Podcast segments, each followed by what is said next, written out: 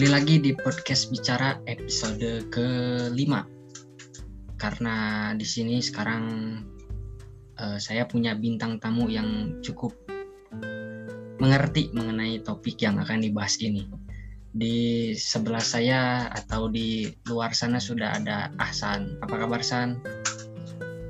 Baik, uh, mungkin kabar lu dulu deh kayak gimana sekarang? Sangat baik karena ini bulan Juni dan di bulan Juni ini bakal ada Euro. Jadi pastinya kabar saya baik-baik saja dan selalu baik. Nah, topik kali ini bakal membahas mengenai kontroversi atau polemik yang ada di KPK ya. Karena hampir sebulan ke belakang kita nonton TV, lihat berita, lihat sosmed itu dipenuhi oleh berita-berita mengenai KPK. Karena KPK ini eh, sekarang sangat disorot apalagi kemarin ada polemik mengenai tes wawasan kebangsaan atau TWK. Sebelum kita membahas lebih jauh mengenai TWK, menurut seorang Ahsan, TWK itu bagaimana dan mengapa harus diadakan TWK menurut Panesan? Uh, jadi gini ya, TWK itu sih sebenarnya uh, substansial ya. Itu tuh hanya bukan hanya sih, itu tuh mengetes uh, wawasan kebangsaan kita ya. Uh, terlebih wawasan kebangsaan itu berupa hal-hal yang mencakup atau me, apa ya, membawa ideologi dari kita yaitu Pancasila dan Undang-Undang Dasar seperti itu. Jadi menurut saya wawasan kebangsaan ini yang dilakukan tes kebangsaan yang dilakukan oleh KPK tentunya. Itu seperti yang anda tahu sendiri bahwasannya e, isinya itu tidak apa ya tidak ada korelasinya dengan korupsi seperti itu. Mungkin e, tes kebangsaan yang di apa ya yang dihadiri oleh KPK itu sedikit menyinggung tentang apa ya permasalahan-permasalahan pribadi lah dari eh, dari ini dari partisipan atau yang mengikuti tes tersebut seperti itu. Ini kan persoalannya bukan hanya di situ sebetulnya bukan hanya soal pertanyaannya saja, tapi TWK hmm. ini jadi pertanyaan. Kenapa jadi pertanyaan? Kok eh, pegawai KPK meski mesti harus dites wawasan kebangsaan lagi gitu?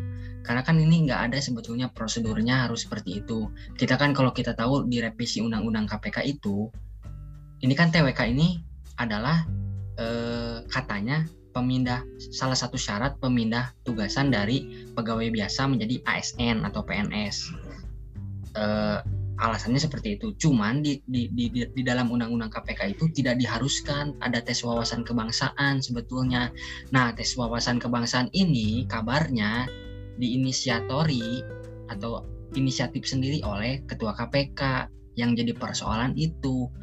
Sebetulnya ya betul tadi eh, seperti mana bilang seperti eh, pertanyaannya nggak nyambung gitu kan kira-kira seperti itu dengan dengan judul wawasan kebangsaan gitu. Tapi se sebetulnya persoalannya bukan cuma itu. Tes wawasan kebangsaan ini nggak perlu gitu menurut orangnya tapi, menurut mana kumaha? Oke jadi gini ya benar benar kata lu bahwa saya tes wawasan kebangsaan itu tidak perlu bagi syarat uh, anggota KPK yang menjadi ASN begitu. Nah, namun ya, menurut pakar korupsi atau dari lembaga ICW itu tes wawasan kebangsaan ini adalah babak akhir, babak akhir dari pelemahan KPK. Babak pertamanya kapan? Babak pertamanya itu adalah tahun 2019 yang mana uh, RUU KPK ya, RUU KPK itu disahkan. Babak keduanya adalah penunjukan Firly Bahuri sebagai ketua KPK dan babak terakhir itu adalah sekarang. Jadi tes wawasan kebangsaan ini juga eh, menurut saya ya ini ada ada ada upaya lah upaya dari eksekutif ataupun legislatif bahkan juga yudikatif untuk melemahkan KPK karena eh, anggota-anggota dari apa ya dari legislatif legislatif dan yudikatif dan apa uh, eksekutif tadi itu banyak ya banyak yang terjangkit kasus-kasus korupsi. Jadi menurut saya ya ini merupakan upaya pelemahan. Jadi upaya pelemahan itu datangnya dari mana saja seperti itu. Gak, jadi mungkin orang translate bahasa mana jadi KPK ini adalah musuh bersama gitu kan kira-kira. Nah iya. Uh, tapi kan di sini persoalannya adalah KPK ini adalah lembaga penegak hukum yang ini dulunya ya kita kita gak bicara setelah revisi ya. Dulu sebelum ada revisi dulu kan KPK ini adalah lembaga penegak hukum yang independen tidak di bawah eksekutif, tidak di bawah legislatif, juga tidak di bawah yudikatif. Jadi independen. Berbeda dengan Polri, berbeda dengan kejaksaan. Polri dan kejaksaan itu di bawah eksekutif. Nah, kalau KPK ini dulu adalah lembaga independen. Jadi KPK ini berdiri sendiri dulu. Tapi ketika sekarang direvisi, jadi KPK ini sekarang setelah revisi itu wewenang dan kebijakannya di bawah oleh eksekutif. Jadi ngerti kiasan eh, kabayang tuh misalkan KPK sekarang kan rumpunnya rumpun eksekutif nih. Apa yang yang jadi pertanyaan adalah KPK berani nggak sekarang nangkep orang eksekutif? Katakanlah orang eksekutif itu menteri presiden menteri. ataupun ring satu ring satu istana lah kita sebut eksekutif itu. Itu yang menjadi persoalan pertama itu. Yang kedua hadirnya dewan pengawas. Hadirnya nah, ya. dewan hadirnya dewan pengawas menurut kurang pribadinya adalah sebuah gangguan. Kunaon disebut gangguan? Lembaga penegak hukum atau kudu ayah eh, dewan pengawas? Karena kenapa? De, eh, lembaga hukum itu dibuat sistem pengawasan bukan dewan pengawas. Jadi sistem itu kan sistem itu adalah pola.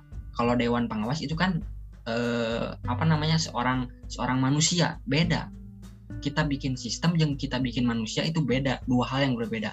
Dan dan tidak ada di dunia ini lembaga penegak hukum yang dikasih atau diawasi oleh dewan pengawas. Nggak ada. Lembaga penegak hukum yang ada dewan pengawasnya itu cuma KPK makanya itu e, betul cek tadi. TWK ini adalah langkah terakhir dari pelemahan KPK nah langkah awalnya tuh ini dibangun dibuat dewan pengawas dibuat uh, kalau nyadap harus izin dulu dewan pengawas direvisi undang-undangnya dan segala macam dan segala macam lah. Tapi yang ingin orang tanyakan sebetulnya mana kan mahasiswa aktif di di di organisasi banyak bertemu orang banyak. Kurang hayangnya gitu. Ingin tahu bagaimana komentar teman-teman Asan tentang KPK ini Ya, jadi menurut teman-teman saya ya, tentunya teman-teman saya ini kontra ya, kontra dengan langkah yang diambil oleh pemimpin KPK saat ini seperti itu. Jadi ya bahwa jadi ya mahasiswa sekarang ini sudah pada ngerti lah ya istilahnya tentang dunia politik atau isu-isu yang ada di nasional maupun wilayah seperti itu. Jadi eh, untuk KPK sendiri itu lingkungan saya itu mereka mengambil sikap kontra dengan apa yang dilakukan oleh pemerintah saat ini seperti itu. Uh, bentar-bentar ya. Uh. Tadi yang yang lu singgung juga yang menarik dibahas itu tentang KPK berada di bawah di bawah naungan eksekutif ya. Jadi KPK ini sebenarnya ya kalau aku baca-baca itu adalah anak kandung dari reformasi. Jadi KPK ini mereka tuh lahir dari mana sih? Jadi lahir lahirnya KPK ini mereka mereka itu lahir dari uh, ketidakpercayaan publik terhadap lembaga-lembaga yang berwenang memberantas korupsi seperti kejaksaan, seperti Polri. Nah itu mereka juga uh, istilahnya tidak ini ya, tidak tidak percaya terhadap mereka itu. Nah lahirlah uh, Komisi Pemberantasan Korupsi seperti itu ya cuman kan dulunya KPK ini kan lembaga independen dulunya. Hmm. cuma tiba-tiba sekarang setelah direvisi, direvisi jadi eksekutif. Nah menarik juga dibahas kalau uh, nama-nama ke 75 anggota atau pegawai KPK yang gak lolos. Uh, mana nyaut nyaut 75 anggota yang nggak lolos TWK tuh seperti apa dan siapa aja. Mana nyawa sih sebetulnya? Untuk lebih untuk membahas lebih dalam uh, tentang tentang anggota KPK mungkin saya yang tahu ini ya yang tahu apa yang dinonaktifkan itu paling yang saya tahu adalah novel paling itu yang yang terkenal ya. Ya yang terkenal memang novel.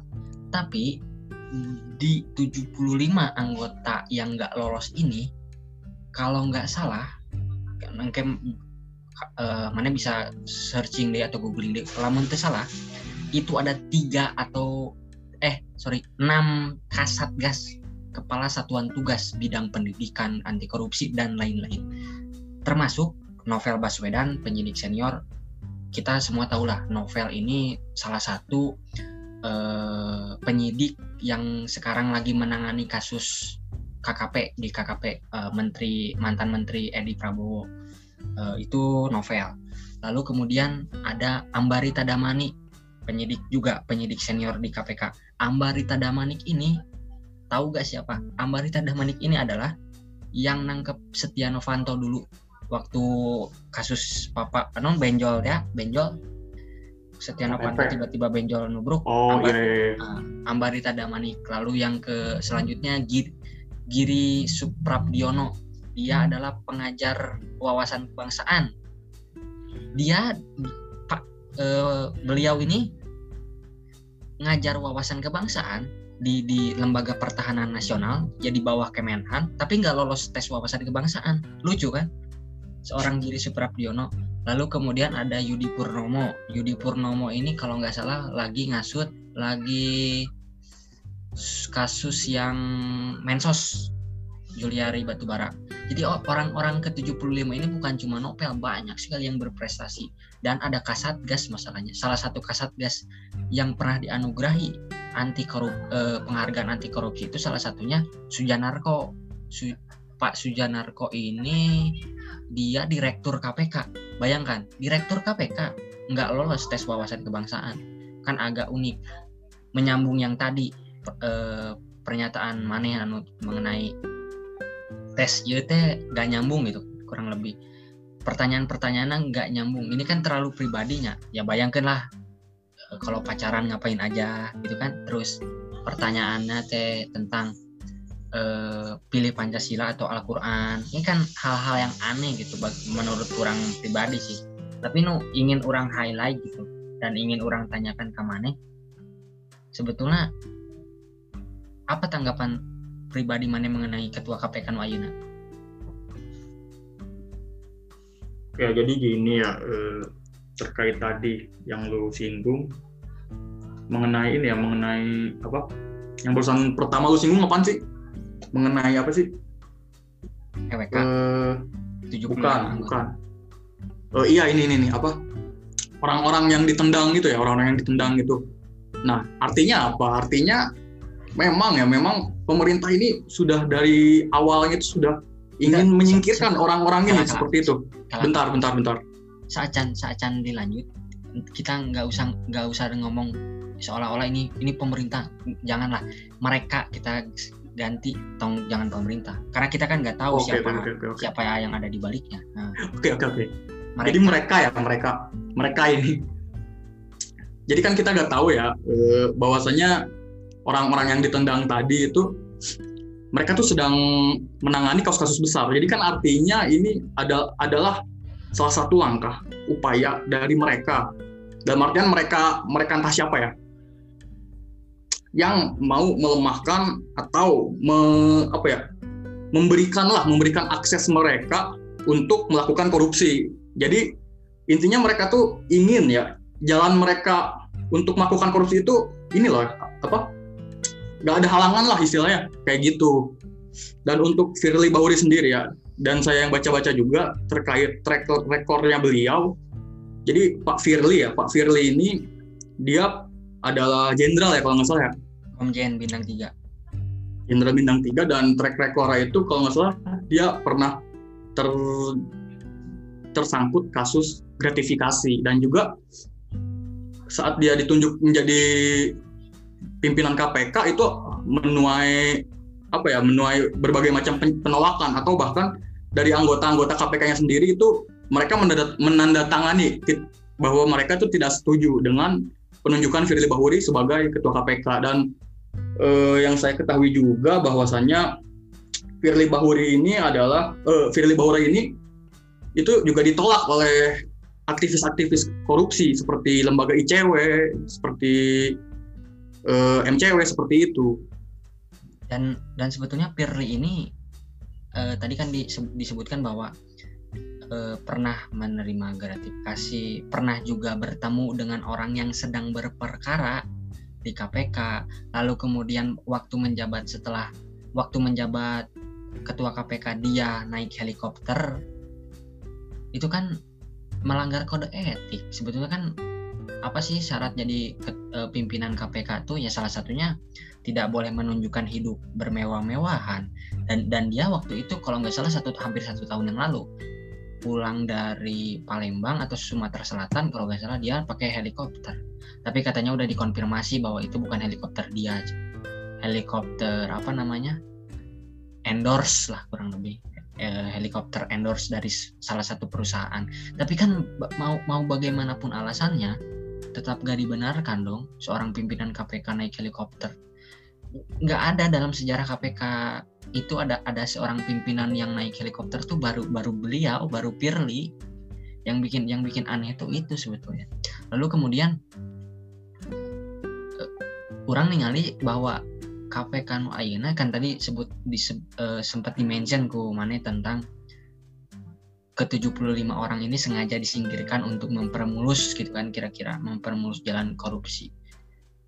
Bukan cuma mempermulus menurut orang tapi menebang menebang ibarat pohon ini akar akarnya loh yang ditebang itu. Bukan cuma untuk mem mempermulus jalan koruptor tapi udah ditebang. Karena kenapa? Nah logikanya gini lah. Seorang kasat gas kepala satuan tugas seorang pengajar wawasan kebangsaan kok bisa nggak lolos tes wawasan kebangsaan masalah yang jadi pertanyaan itu yang pertama itu ya yang kedua adalah pertanyaan di TWK itu aneh. Ada ada ada salah satu pertanyaan yang menanyakan bahwa dulu waktu Pak Pirli dicalonkan jadi ketua KPK nolak atau dukung? Ada pertanyaan seperti itu loh. Ini kan aneh. Apa apa esensi, apa substansi bertanya seperti itu apa gitu? Kalaupun misalkan jawab saya nolak, apa alasan menanyakan hal tersebut tuh apa? Mau nolak mau dukung ya terserah saya gitu kan. Ini kan negara negara-negara apa namanya? Demokrasi kan.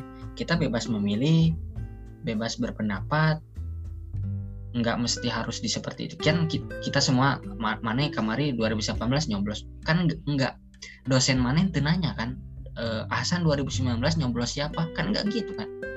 Ya kan? Dalam pemilu aja nggak kayak gitu. Ya ya ini ini salah satu pertanyaan yang aneh sih sebetulnya. Tapi nu, nu ingin ingin orang tanyakan adalah balik lagi ke teman-teman yang di Brawijaya tadi apa langkah yang sudah dilakukan teman-teman di Brawijaya e, mengenai KPK ini san? Oke jadi gini ya terlepas dari tujuh eh, bukan 75 ya terlepas dari pertanyaan-pertanyaan yang aneh tadi yang lu singgung barusan itu sih sebenarnya terlepas dari hal tersebut artinya apa? Artinya udah ada e, niat ya niat upaya untuk menyingkirkan atau bukan melemahkan lagi tapi menyingkirkan yang menyingkirkan anggota-anggota KPK ini ya dan itu salah satunya adalah melalui tes wawasan kebangsaan yang yang bagaimana pertanyaan-pertanyaan yang itu tidak ada korelasinya atau bahkan aneh seperti itu dan untuk teman-teman saya di kampus saya sendiri mengenai langkah langkah-langkah apa yang sudah diambil itu sebenarnya bukan di Brawijaya saja, namun juga seluruh Indonesia. Universitas-universitas di seluruh Indonesia sudah mengambil langkah bahwa ini tuh tidak benar dan harus dilawan seperti itu. Jadi eh, ini tuh tidak permasalahannya tuh tidak ini ya tidak hanya menyangkut salah satu kampus saja, namun juga semua kampus di seluruh Indonesia yang ter, yang tergabung dalam aliansi seperti itu. Jadi uh, intinya ya seluruh kampus di Indonesia menolak lah dengan adanya upaya pelemahan KPK seperti saat ini seperti itu Bu. Ya, tapi kan permasalahannya gini. Uh, tapi uh, tapi permasalahannya tuh gini. Kita oke okay lah aliansi BEM seluruh Indonesia BMSI mau turun mau bersuara. Tapi kan pertanyaan pertanyaannya adalah ya KPK mau denger nggak aspirasi kita? Yang jadi masalah kan itu sekarang. Oke, okay. ini juga salah satu salah satu ini ya salah satu esensi dari kita melakukan perlawanan ya. Tujuannya aksi itu ya sebenarnya itu substansialnya secara substansialnya itu aksi itu memang memang benar untuk uh, supaya aspirasi kita didengar atau supaya kebijakan itu bisa diubah ya seperti itu. Namun ya pada dasarnya aksi itu dilakukan uh, bahwasanya agar masyarakat itu tahu atau bahkan pemerintah pemerintah itu tahu bahwasanya kita itu melawan atau kita itu ada perlawanan. Jadi uh, aksi itu tidak hanya semata-mata uh, esensinya itu wah ini kebijakan diubah nih karena udah mereka udah pada protes karena mereka udah pada apa ya udah pada melakukan ini didengar atau bahkan mereka tuh udah pada apa ya udah pada melakukan aksi-aksi seperti zaman reformasi seperti itu.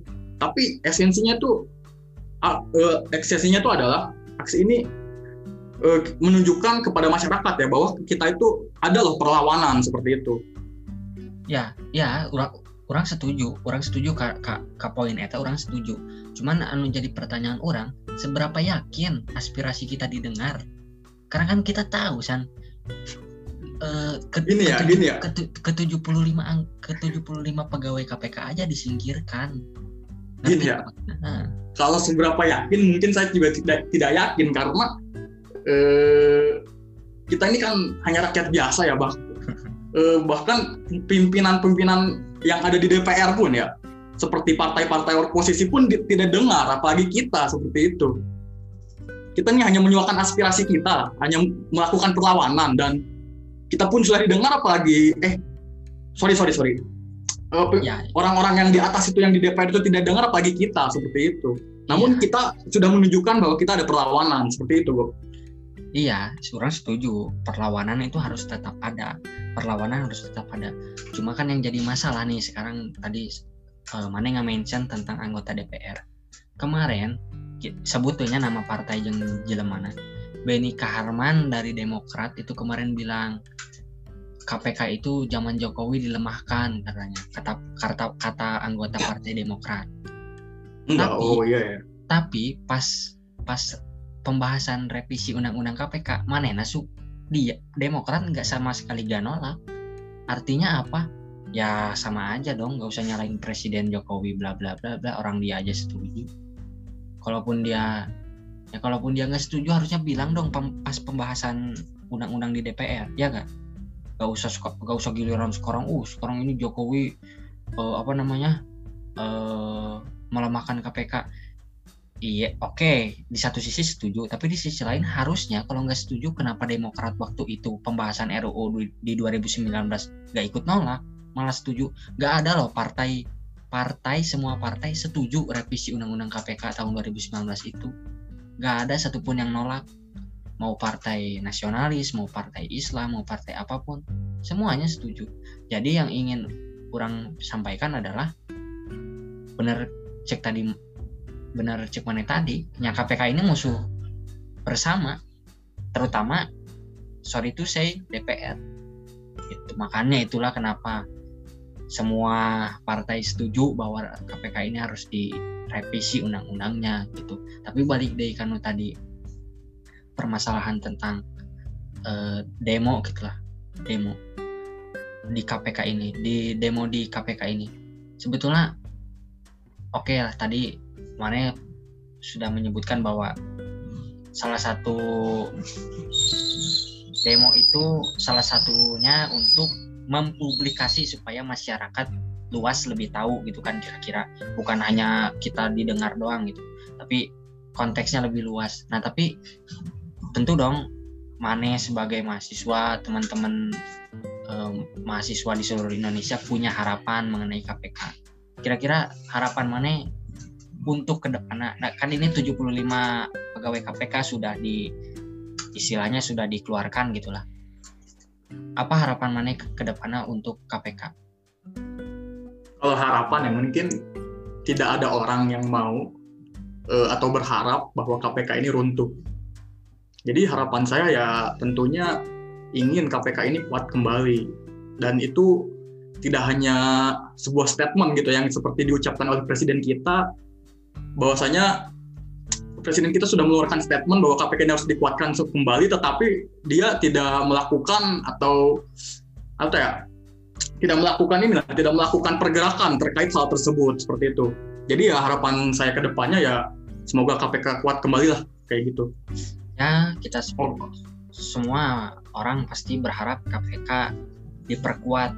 Cuman yang jadi masalah adalah bagaimana cara memperkuat kembali KPK itu. Nah ini yang masih uh, jadi pertanyaan bangsa Indonesia ya.